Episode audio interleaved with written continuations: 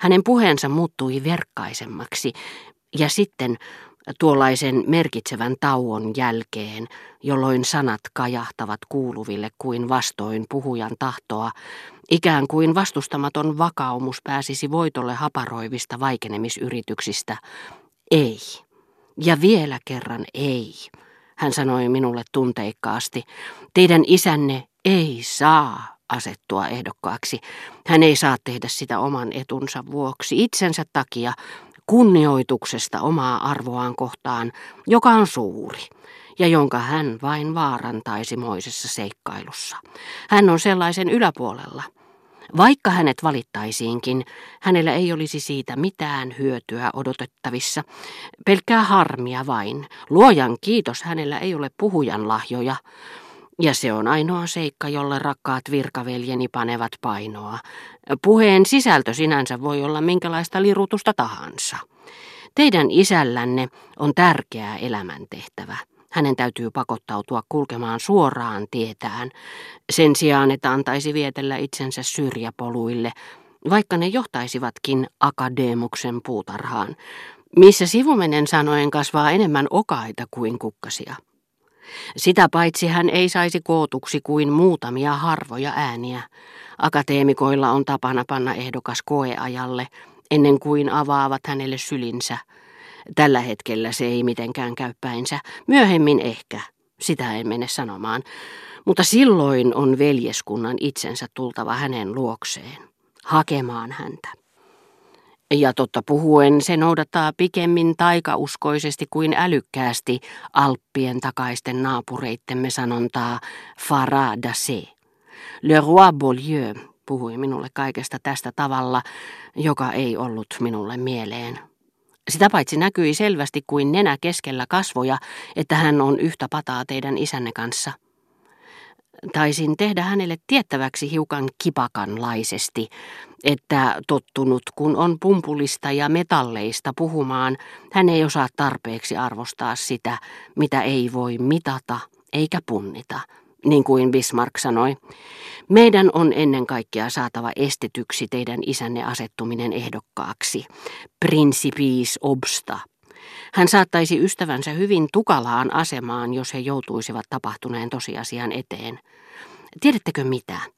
Hän sanoi yhtäkkiä suorasukaisesti, suunnaten minuun samalla siniset silmänsä.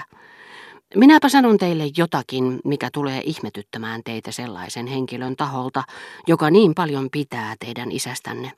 Mutta juuri sen vuoksi, että minä pidän hänestä, me olemme ne kaksi erottamatonta, Arkades Ambo, koska minä tiedän kuinka suuria palveluksia hän voi tehdä maalleen. Mitkä karikot hän voi auttaa sitä väistämään, jos vain pysyy ruorissa. Niin ystävyys, kunnioitus ja isänmaallisuus estävät minua äänestämästä häntä. Sitä paitsi annoin sen jo ymmärtääkin ja olin näkevinäni Le Roi Beaulieun ankaran ja assyrialaisen profiilin vilahtavan hänen silmissään. Toisin sanoen, jos antaisin hänelle ääneni, joutuisin tavallaan syömään sanani. Kollegojaan herra de Norpois nimitteli useaan otteeseen fossiileiksi.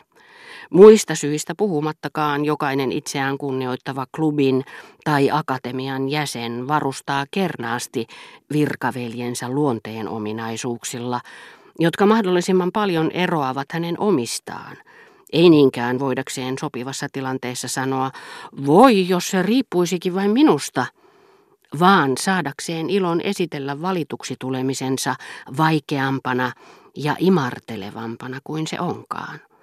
Sanon teille suoraan, hän julisti lopuksi, että mielestäni teidän kaikkien kannalta on parempi, jos teidän isänne valitaan riemusaatossa kymmenen tai viidentoista vuoden kuluttua. Olin sitä mieltä, että nämä puheet oli sanellut, ellei nyt ehkä kateus, niin ainakin täydellinen auttamishalun puute. Mutta myöhemmin varsinaiset tapahtumat osoittivat, että niiden merkitys oli toisenlainen.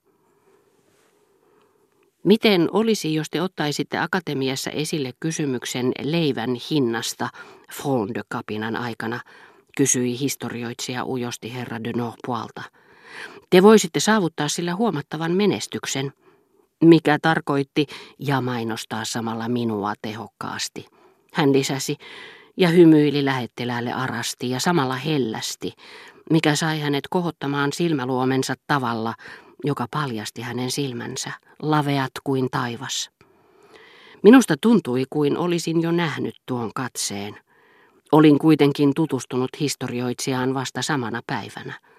Yhtäkkiä muistin, olin nähnyt samanlaisen katseen erään brasilialaisen silmissä, lääkärin, joka väitti pystyvänsä parantamaan minua vaivaavat hengenahdistuskohtaukset, antamalla minun hengittää omituisista yrttiuutteista kohoavia kuumia höyryjä. Siinä toivossa, että hän panisi parastaan minua hoitaessaan, olin sanonut hänelle tuntevani professori Kotaarin, jolloin hän vastasi ikään kuin se olisi ollut Kotaarin edun mukaista.